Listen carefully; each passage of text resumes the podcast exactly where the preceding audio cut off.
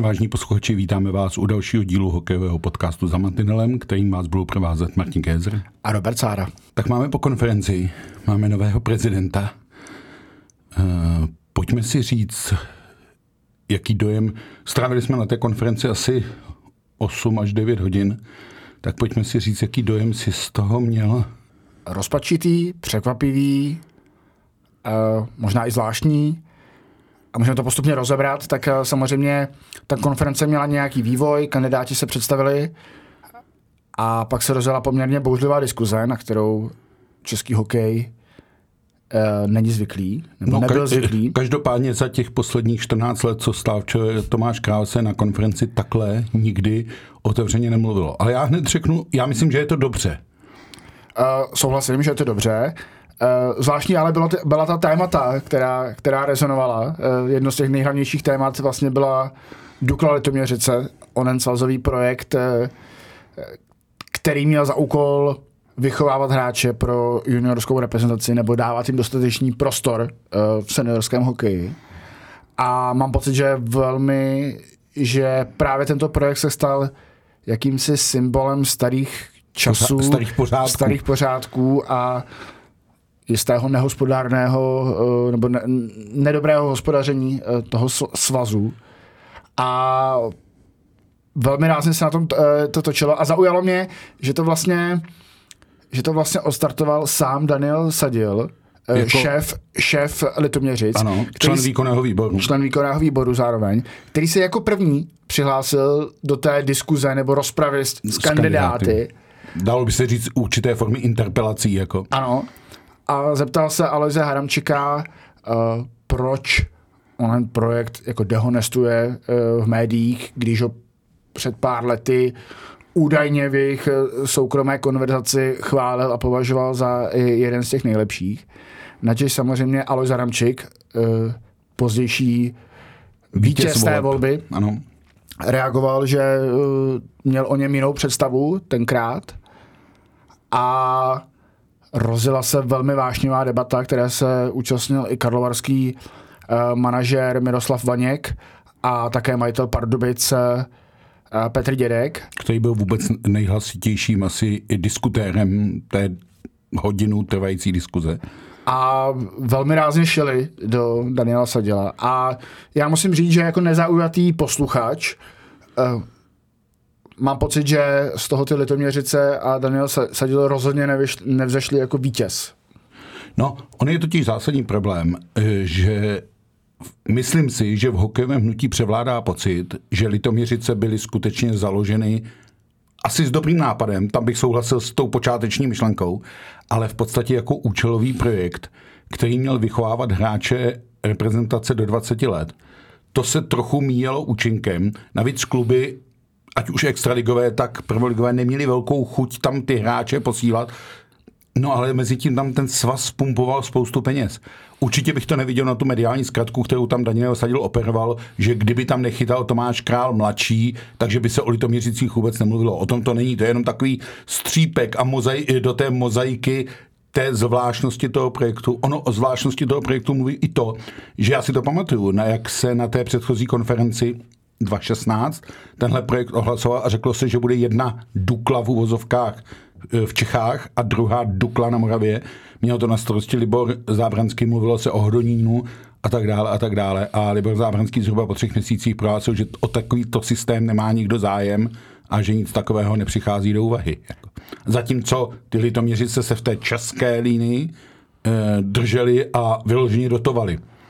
Ono je potřeba říct, že e, ten projekt samozřejmě má svá úskalí, Eh, protože musíte najít klub, který to podstoupí. To znamená klub, který je dejme tomu dobře dopravně dostupný, což Litoměřice splňují tím, že jsou vlastně na uh, ústecké dálnici a, a, a relativně nedaleko od Prahy. Uh, co by dopravnímu uzlu. Zároveň to vlastně musí být klub, který nemá ambice pokoukávat do extraligy. Eh, je to vlastně takový... Což jakoby... třeba na té Moravě Jihlava, Vsetín a eh, konec konců i Poruba třeba měli nebo mají. Přesně tak, protože třeba by se nabízela, že by to mohla být Dukla Jihlava, která by navázala na tu tradici, leží uprostřed republiky na dálnici, nicméně tam to naráží na to, že prostě Dukla Jihlava má extraligové ambice, tudíž by to jako ten projekt tam ztrácel smysl. A tady přesně vidíme, že vlastně ta úskalí toho, eh, jak ten projekt má být vydefinován, kde to má být a podobně, eh, bylo velmi těžké najít jako podobnou lokalitu na Moravě. Ty jsi zmínil jméno Tomáše Krále mladšího, co by brankáře. Daniel Sadil přesně, jak si, jak si to parafrázoval, říkal, že, to, že on je tím ústředním tématem, proč se na to tak sleduje. A No ale proč by se nesledovalo? Protože to je samozřejmě velký střed zájmů, když Golman, kterému je 29 let, eh, v těch letoměřicích působí pět sezon. Eh, přitom to má být tedy projekt pro jako mladíky, mladé hráče a mně se líbí, mě, mě na ní nevadí ta kombinace z toho, že tam máme Jana Vítězka, eh, pokro, hráče v pokročilém věku, ale s velkými zkušenosti, který jim... Působí jako určitý mentor pro ty mladší. Přesně tak. Ale třeba právě otázka brankáře, uh, určitě zavání určitou jako jistou trafikou a, a střetem zájmu. A co jsme se dozvěděli na té konferenci, tak je těch střetů zájmů uh, v tom českém hokeji, co by organizaci, uh, panovalo uh, ohledně jména Tomáše Krále jako mnohem víc. Tam je asi nejsmutnější to, že já, když jsem to v pátek o těch různých střetech zájmů psal, tak jsem se s Tomášem Králem kontaktoval a on mi řekl, no vůbec mi nevolejte, o jaký konflikt zájmu, to si děláte legraci. On to vůbec nevnímá. On nevnímá jako střed zájmu to, že on je prezident svazu a jeho advokátní kancelář, která, eh, které on šéfuje, dělá právní služby a nejenom svazu, ale i spoustě právních subjektů. On nepovažuje za střed zájmů, že on jako Tomáš Král prodává auto, a teď se vůbec nebavíme o tom za kolik a jaké, ale jen ten fakt prodává auto hlavnímu dodavateli hokejové výzbroje národního týmu, s kterým uzavírá jako prezident tu hospodářskou smlouvu. A pokud tohle to nevidí jako konflikt zájmu, tak zaprvé nám to trošku připomíná roli bývalého premiéra, který to taky neviděl tyhle věci jako konflikt zájmu, nebo střed zájmu, ale tím se vysvětluje celé to meritum chování a nejmenovaný člen výkonného výboru mi dokonce říká, no když oni se znají, tak si to domluvili. A tady si úplně člověk říká, Ježíš Maria, kde to jako jsme?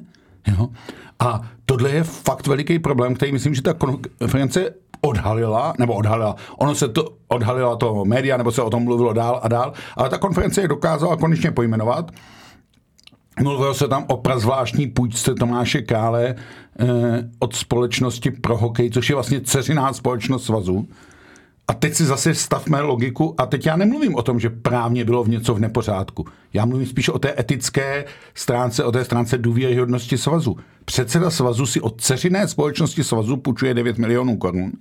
Ano, vrací to s nějakým úrokem, ale co pak je to bankovní dům, hokejový svaz, aby dělal takovéhle transakce a generální sekretář Martin Urban to obhajuje, no za to můžu já, on se mi ten výrok, eh, pardon, úrok u banky nezdál příliš jako vhodný, tak jsme se domluvili takhle. Takže tam několikrát zaznělo, jsme se domluvili, seznáme a to jsou věci podle mě naprosto nepřijatelné. Druhá stránka věci je, že, eh, a on to pak zmínil i Alois Hramčík po své inauguraci, eh, že někdy to zasahovalo až do příliš osobní roviny a tak dále a tak dále, ale bohužel si myslím, že si na to ten český hokej celou dobu, na, tu, na tuhle bouřlivou diskuzi a, a plnou útoků a tak, zadělával. Jo, tam dokonce zaznělo z úst Petra Dětka, on si z vás Tomáš Král ze všech udělal blázny. No trochu mi to tak jako přijde eh, a myslím si, že i proto ty volby dopadly tak, jak dopadly.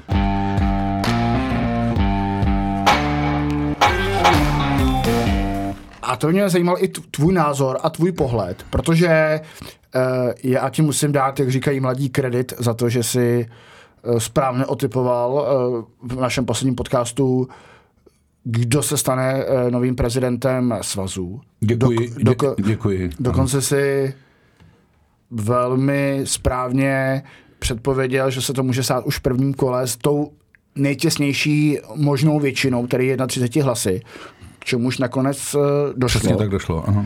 Ale mě by zajímal tvůj názor a tvůj pohled, uh, kolik si myslíš, že delegátů z těch 60 přišlo na tu konferenci už definitivně rozhodnutých, koho budou volit a kolik, případně jak to zamávalo ve prospěch Aloise Haramčika, se rozhodlo na místě na základě právě té debaty, nebo na základě toho, co v posledních dnech četli především, a teď si dáme kredit zase sami sobě, na Sport.cz.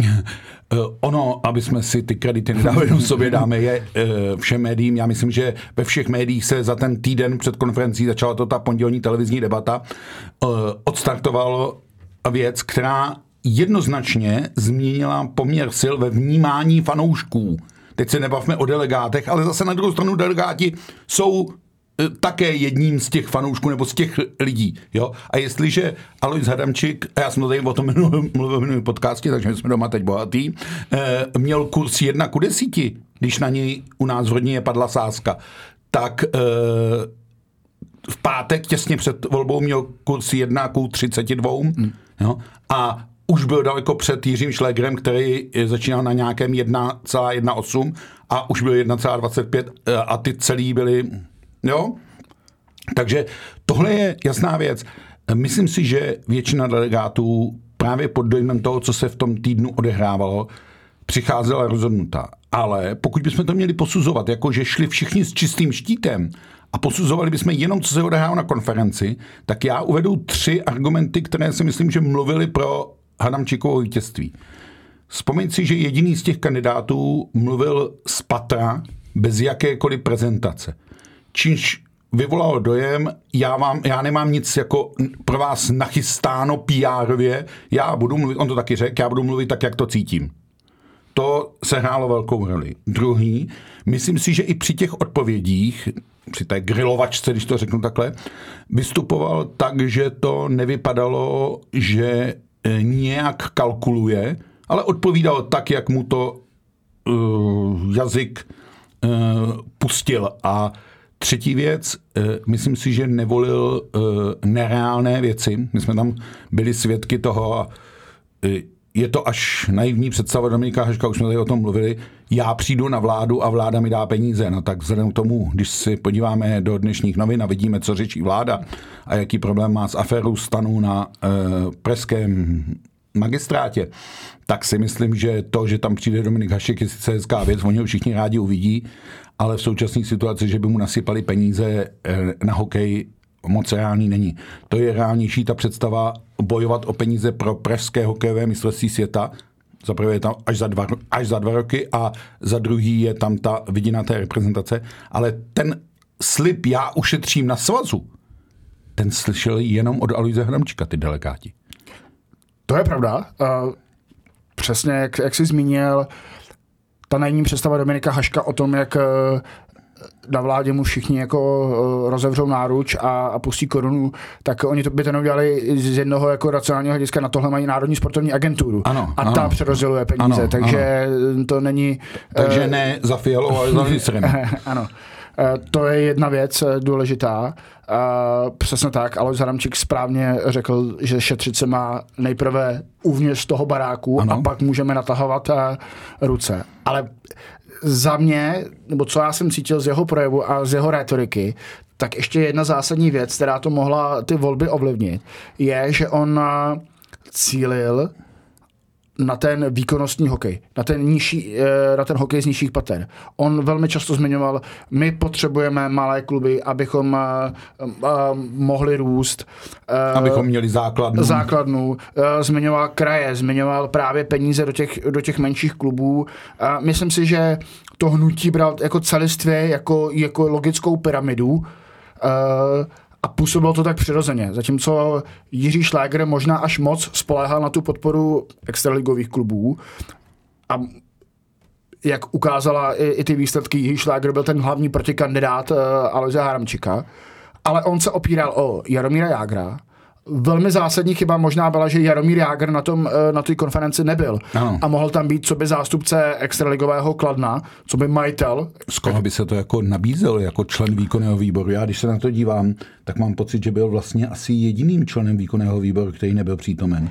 A místo toho, pokud eh, máme informace správné, tak je uh, za mořem, za Atlantinkem, je, je, je ve Spojených ano, státech. To, jo, to, to je, to potvrzuji. Tak uh, to také nepůsobilo dobře, protože uh, kdyby se Jiří Šláger mohl na místě opřít o Jaromíra Jágra, který by tam vystupoval a mohl tam odpovídat třeba i, i za, své, za sebe, za, za to, protože je ve výkonném výboru uh, svazu, uh, tak by to určitě dodalo větší kredi- kredibilitu uh, Jiřímu Šlágrovi. A nic proti Jágrovi, ale Jágr je největší absentér na schůzích výkonného výboru, takže ono to také z toho jako vyplývá. Ono je totiž hezký být ve výkonném výboru, mít slavnou hokejovou minulost, ale ukazuje se, že vlastně ten stávající výkonný výbor, který si Tomáš před dvěma lety vybral a nechal aklamací zvolit, tak vlastně všechny ty kroky, které tam se děly, tak vlastně se děli buď to bez jeho vědomí, což je hrůza, anebo s jeho vědomím, což je stejná hrůza.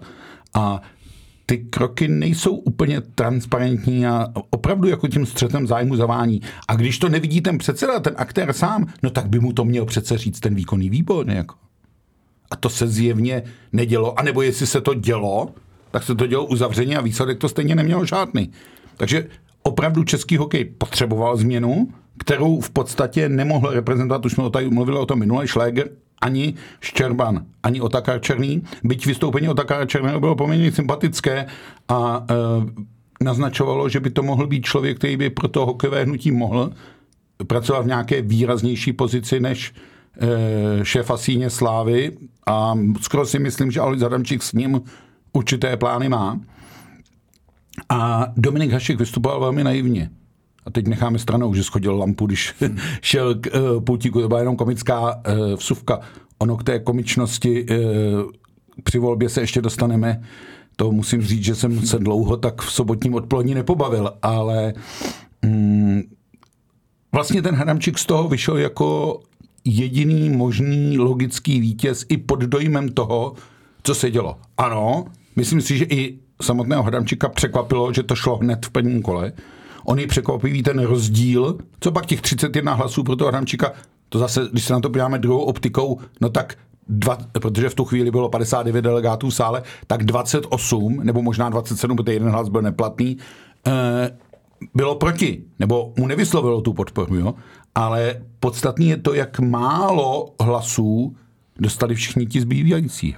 Uh, ano, pojďme se klidně zamyslet z pohledu ostatních voleb na to, uh, a myslím klasických voleb parlamentních prezidentských, které, které jsme prožívali nebo zažívali v poslední době, on nám to trošku koresponduje, my tam můžeme najít jisté podobnosti, uh, protože opět výsledek, nebo vidíme, že, t, uh, že to prostředí je velmi polarizované.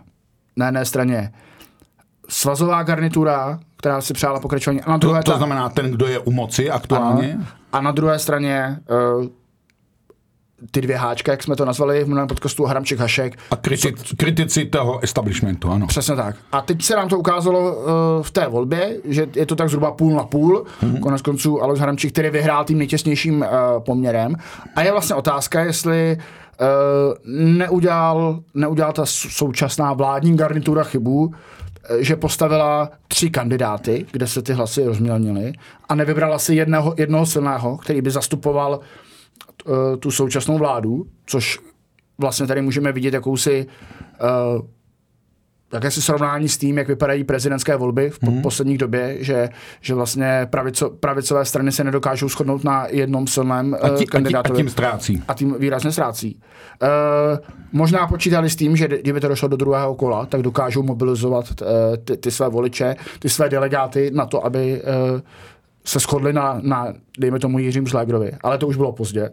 Takže to, myslím, byla jedna jako zásadní chyba. Stejně ale mám pocit, že v tom druhém kole by to nevyšlo tak, že by všechny ty hlasy eh, které nebyly pro Hadamčíka a Šlégra, spadly Šlégrovi. Jako. Jasně, jo? jasně. A dokonce si myslím, že by Hadamčíkovi možná některé hlasy přibyly. Eh, je to, je, to, je, to, je, to, je, to, je to možný, z toho, to jsme tam slyšeli. Ale to si hrajeme jenom na kdyby. Ale jako. to si hrajeme na kdyby, určitě tady můžeme vidět jako chybu to, že tam bylo za tu svazovou stranu nebo jsou pokračovatele uh, politiky to, Tomáše Krále, tam bylo jako hodně kandidátů. A další věc je samozřejmě uh, ta polarizace toho prostředí, to, uh, že Alois Adamčík podobně jako prezident Zeman, jako premiér Fiala, říkají, že byl pro všechny, že, že to jsou, že chtějí zastupovat i ty Eh, hlasy, které nebyly eh, pro ně, jestli se to podaří. Jestliže přesně jak se to popsal, tadyhle bylo, bylo tam 20, minimálně 27 delegátů, eh, které, kteří nevolili Aloise Haramčika. A je otázkou, jestli on je dokáže uh, jako sjednotit a, a, a přibrat na svou stranu. Jestli ty příkopy nezůstanou uh, stejně jako hluboké, jak to je, uh, jak je to, když se podíváme na hrad, kde uh, jsou samozřejmě uh, znační, nebo je, je spoustu podporovatelů prezidenta Zemana, ale je spoustu lidí, kteří ho, a nebojím se říct to slovo, jako nenávidí. Je, ta, ta, záš, no. ta záš je tam jako, hmm. je, je velká. A jestli tohle to nemůže potkat i, i český hokej, protože uh, to prostředí je jako velmi rozvrácené, rozpojené, nejednotné. Ano, a přičítal bych to právě tomu způsobu vlastně myšlení a uvažování v posledních, já to tvrdím pořád od roku 2015, od Ružičkovy aféry, král ztratil drive a za posledních sedm let prostě se vlastně celý ten výkonný výbor a vůbec svaz jako těleco uzavřel jako před světem, typu vy nám do toho nemluvte, eh, vy nám nic neříkejte, my víme, jak to máme dělat. Eh, obsazovalo se to kamarádama z Plzně a z podobných jiných liní, takhle se to tam přesouvalo a tak dále a tak dále. Takže určitě je na čase na svaz přinést jako změnu, nový vítr.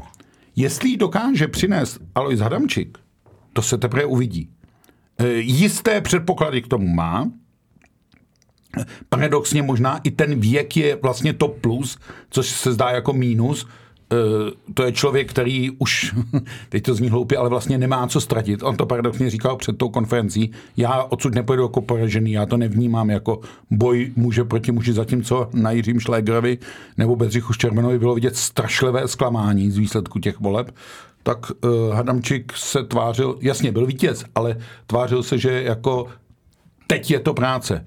Jo. On má v pondělí, tedy den, kdy točíme tenhle podcast, má 70. narozeniny, asi se mu můžeme dovolit popřát touhle cestou a myslím, že mu musíme popřát hlavně trpělivost, eh, odvahu.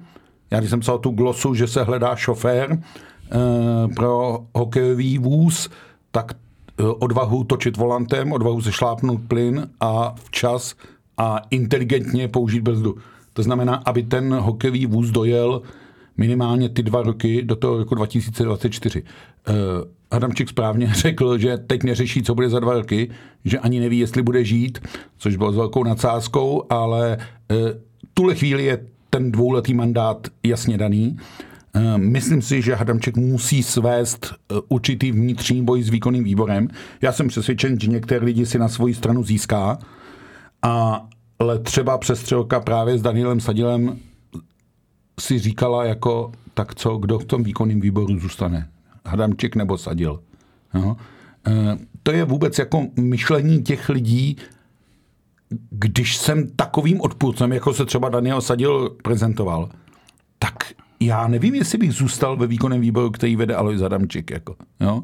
Ale tady se bavíme o nějakém jako nastavení mysli a tak dále a tak dále. A tohle je, je velmi složité, ukáže se i co Jiří Šindler, který je tam za parahokej, ale také se poměrně vymezuje a tak dále. No, myslím si, že to bude mít Hančík na tom slezu hrozně těžký a že není jenom o členech výkonného výboru, ale to je to podstatné. Je to o generálním sekretáři. Nějak tak nevím, jestli Martin Urban v té funkci má zůstat, aniž bych tady koho chtěl, kolik, koho, kolik chtěl kádrovat. Je to o mluvčím svazu, je to o další, o sportovní komisi eh, a tak dále a tak dále. Ta konference ukázala, že svaz potřebuje okysličit, oživit, vlastně trošku jako vymíst ty královy pavučiny. A to koště dostal Alois Hadamčík, ale musí s tím koštětem nakládat velmi obezřetně a myslím, že on si to uvědomuje. Když říkal, já nechci, abych hodit na, uh, granát, hodit granát na svaz, nechci tady nikoho jako uh, likvidovat, chci jít trpělivě po jednom schodu, ale musí se tady něco změnit. Musíme udělat audit, musíme zjistit, jestli těch lidí na tom svazu není moc, jestli tam těch služebních aut není moc, uh, jestli ty smlouvy všechny, které jsou, jsou a tak dále a tak dále. Je to logický krok, eh, jako když přichází nový manažer eh, do nějaké firmy, udělá si eh, hloubkový forenzní audit, konec konců i konference to uložila jako jeden z úkolů nově zvolenému prezidentovi, nově zvolenému prezidentovi že má udělat hloubkový audit, aby bylo jasno, zda všechny smlouvy jsou v pořádku, zda jsou výhodné pro vás. Stejně tak jako jde o personální audit, o kterém mluvili Alois Haramčík, to znamená, jestli tam není přehršel lidí, on, on tvrdil, že, že možná, že já zřejmě ano, uh, jestli skutečně potřebují tolik aut a podobně.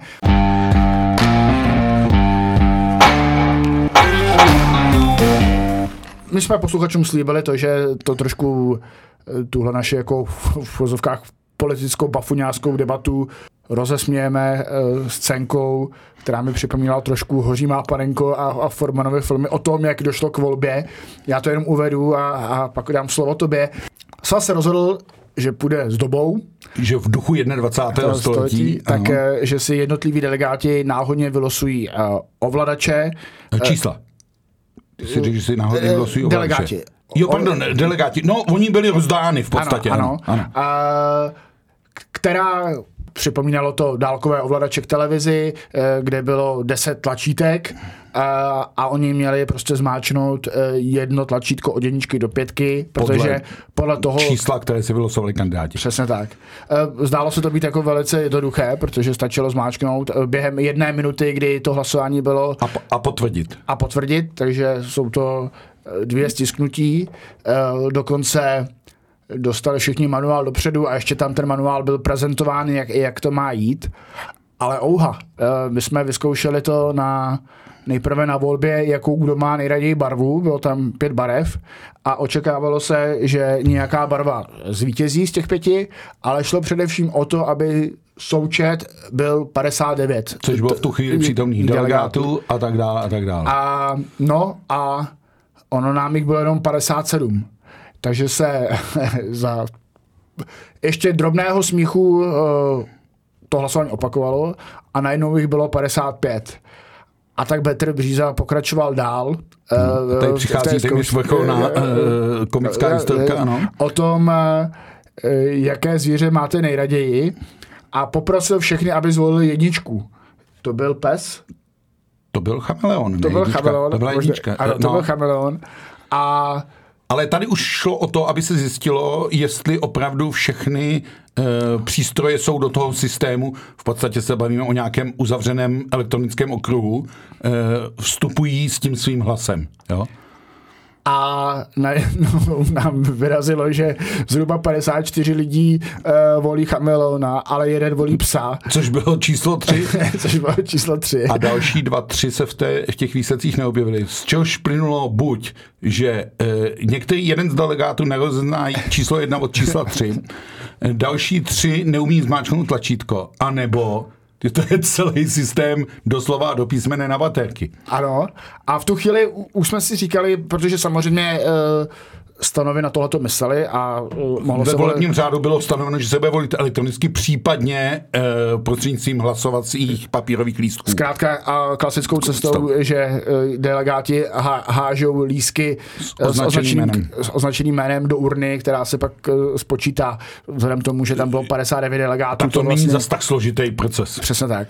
A nicméně i přes tady tyhle ty všechny nástrahy a varování se Petr Bříze odhodlal k tomu, že spustí elektronické hlasování uh, o volbě prezidenta svazu.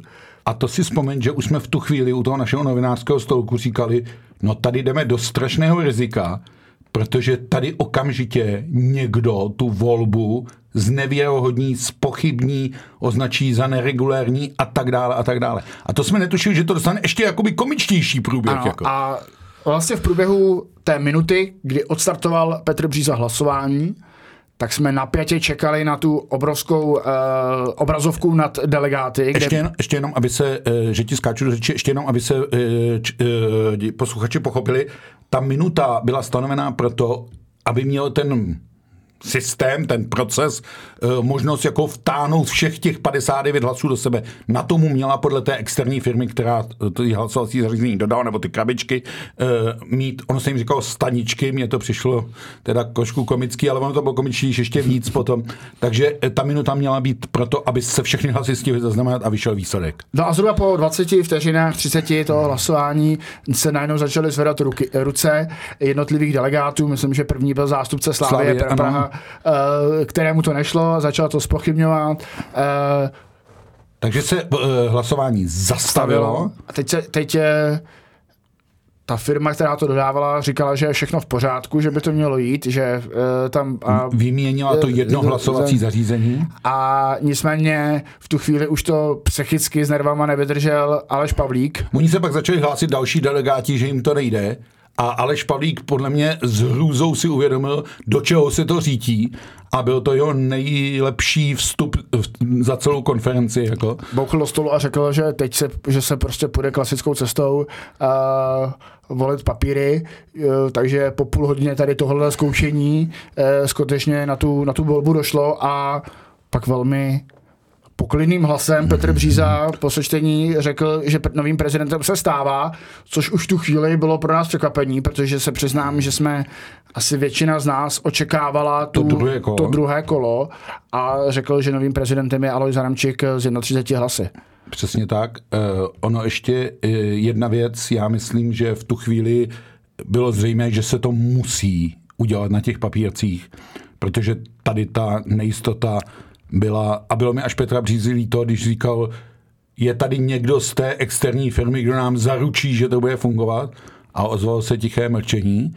Ono se vlastně pak o tom návrhu e, mělo hlasovat, jestli papírově, ale ta vůle v tom sále byla tak zřejmá, dejte to pryč, veďte nám papíry a odhlasujeme to. A vzhledem k výsledkům voleb si myslím, že to je přesně dobře, že se to udělalo, protože ty papíry se dají vždycky doložit, že tam těch 31 hlasů pro Aloisa Hramčíka byla. Tady by si zadělával asi hokej na strašný malér. A je sice s podivem, že opravdu v roce 2022 nedokážeme zajistit elektronické hlasování 59 delegátů. Asi z toho plyne poučení i pro e, nápady větších elektronických hlasování, volebních a podobně, ale Nakonec se ta stará klasická metoda ukázala schudná, zafungovala pak i v té volbě e, zbývajícího člena výkonného výboru, kterým se stal hradecký manažer Aleš Kmoníček. A a bylo hotovo. No, my jsme trochu vtipkovali, že e, tady selhali Milan Hnilička a Jiří Šláger, kteří mohli možná domluvit e, tu konferenci uh, v prostorách poslanecké sněmovny, kde, kde už... to mají vychytaný už jako Kde už to mají vychytaný. No jo, a... jenže uh, Jiří Šléger od tamtuť uh, odešel a Milan Hnička od tamtuť odejít musel. Takže ono je to těžké, já nevím, jak to tam mají s přístupem. Ne, to už si děláme z toho jenom legraci, ale uh, Myslím si, že to bylo 7-8 hodin, které trochu pohnuli českým hokejem. Minimálně se ty tektonické desky trošku jako hly a něco s tím provedli. No a teď to bude na Aloizi Hramčíkovi, aby e, spoustu věcí dokázal. Ty jsi to v komentáři napsal docela hezky, že teď docela? je ota- no, úplně, úplně hezky, úplně moc hezky a s tím, že se český hokej rozhodl léčit, že si vybral jako léčitel nebo lékaře e, Hadamčika a teď ty jeho léky nebo kapky Eh, bude muset polikat. A teď je otázka, jak je bude chtít polikat a tohle bude všechno podstatný. Nezávidím Aloisi Adamčikovi tu práci. Určitě bude muset, eh, ať už personálně nebo finančně z pohledu toho auditu do toho šáhnout, bude a, potřeba získat ty peníze? A možná se tě zeptám, co ty očekáváš, že bude první krok Alojza Hramčíka, nebo jeden z těch prvních kroků?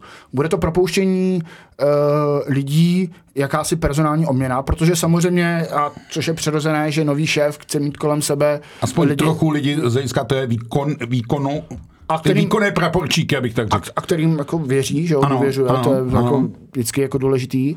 A, a nebo to bude otázka právě jako peněz, protože samozřejmě uh, ceny energií prostě ty malé kluby úplně neúměrně zatěžují a něco se musí stát, aby, se, aby ně, některé stadiony se prostě v září rozjeli. Že by mě zajímalo, co, co očekává, že Alois Haramčík bude muset během prázdnin uh, řešit. No, a jak to bude mít složitý... Správně si to označil, to jsou ty dva měsíce, eh, které se mu jakoby dají dobře. Tady není o 100 dnů hájení, protože 100 dnů hájení už bude plná sezóna zase, ale ty dva měsíce má prostor a kdybych mu měl radit s mediální strategií, tak já myslím, že to musí jít ruku v ruce, aby vlastně eh, těmi zásahy personálními to hnutí ještě víc nepolarizoval, aby vlastně dával najevo, hele, tady je cesta, tudy jde. On mluvil i o lidech, kteří mu slíbili, že dají peníze eh, na český hokej, pokud on bude stát v čele svazu.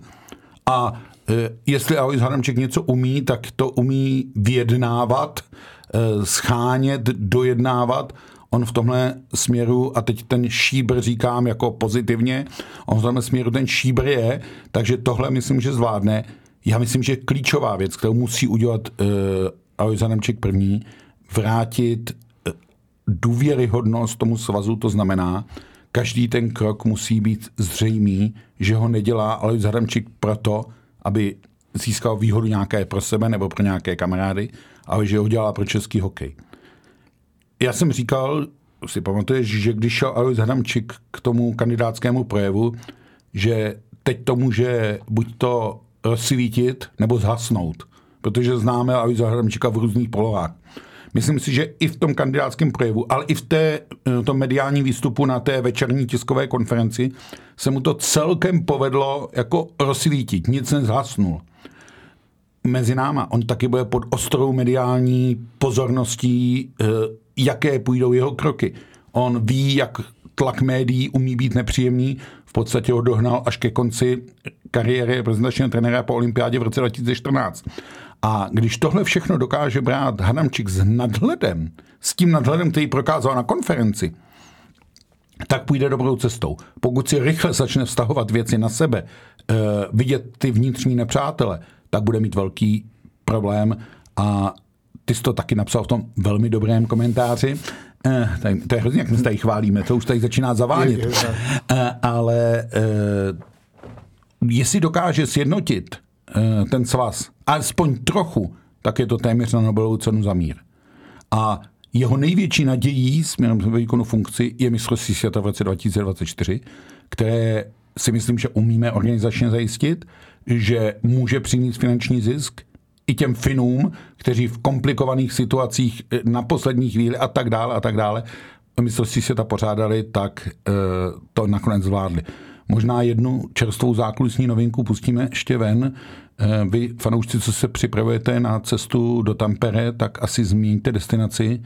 Podle neoficiálních zpráv, které se linou hokejovým zákulisím, vypadá, že eh, pořadatelé příštího mistrovství světa vymění, využijí toho právě výměny jedné, jedné dvojice žebříčkově ve skupinách a zřejmě se to dotkne Česka a Spojených států, takže bychom asi měli hrát v Rize. Čekáme na potvrzení od IHF, které může přijít každým dnem, ale vypadá to, že skupinou budeme hrát v Rize.